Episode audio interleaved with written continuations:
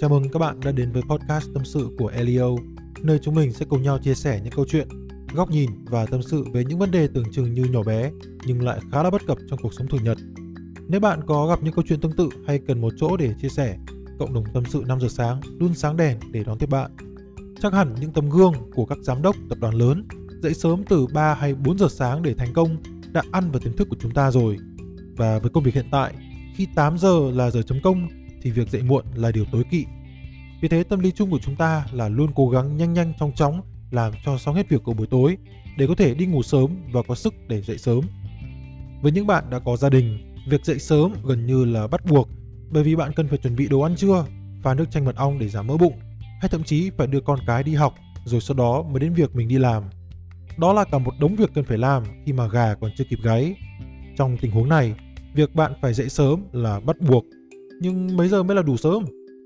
Một số người lựa chọn 6 giờ để có thể chuẩn bị hết công việc đến 6 rưỡi và lên đường trước 7 giờ là kịp. Một số khác là 5 rưỡi sáng để có thêm một nửa tiếng sông xanh cho những công việc của mình. Nhưng có một sự thật là hầu như mọi người đều cố dậy sớm trong khi mình lại đang cố thức khuya. Theo khảo sát chung trong cộng đồng tâm sự 5 giờ sáng, hầu hết mọi người đều chỉ có thể lên giường lúc 12 giờ đêm.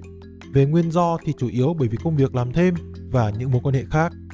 Với những bạn phải đi làm thêm ngoài giờ làm việc chính, sau khi tan làm, họ phải ăn tạm ở một nơi nào khác, rồi trở lại công việc lúc 7 giờ cho đến 11 giờ đêm. Khi về tới nhà là 12 giờ và phải đối mặt với việc lựa chọn giữa tắm khuya hại cho sức khỏe hay là ngủ sớm mà lại không tắm.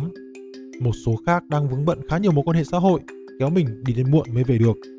Mỗi người một hoàn cảnh, chúng mình không thể đánh đồng tất cả vào một quy chuẩn.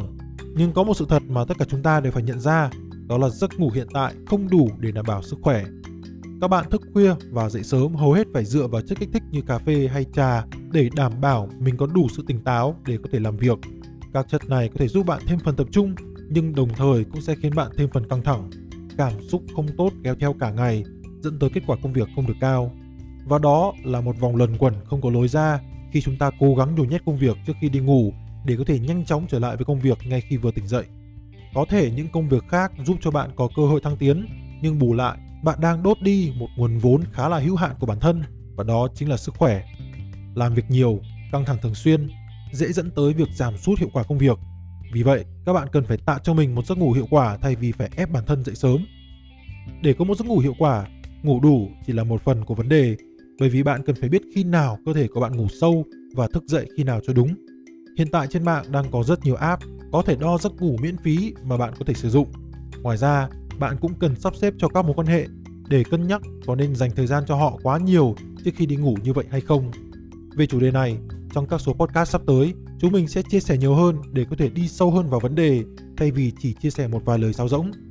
Tạm gói lại câu chuyện ngày hôm nay về lý do vì sao dậy sớm hoài mà vẫn chưa thành công Câu trả lời nằm ở việc bạn tối ưu thời gian của mình như thế nào và đầu tư giấc ngủ ra sao để cho hiệu quả.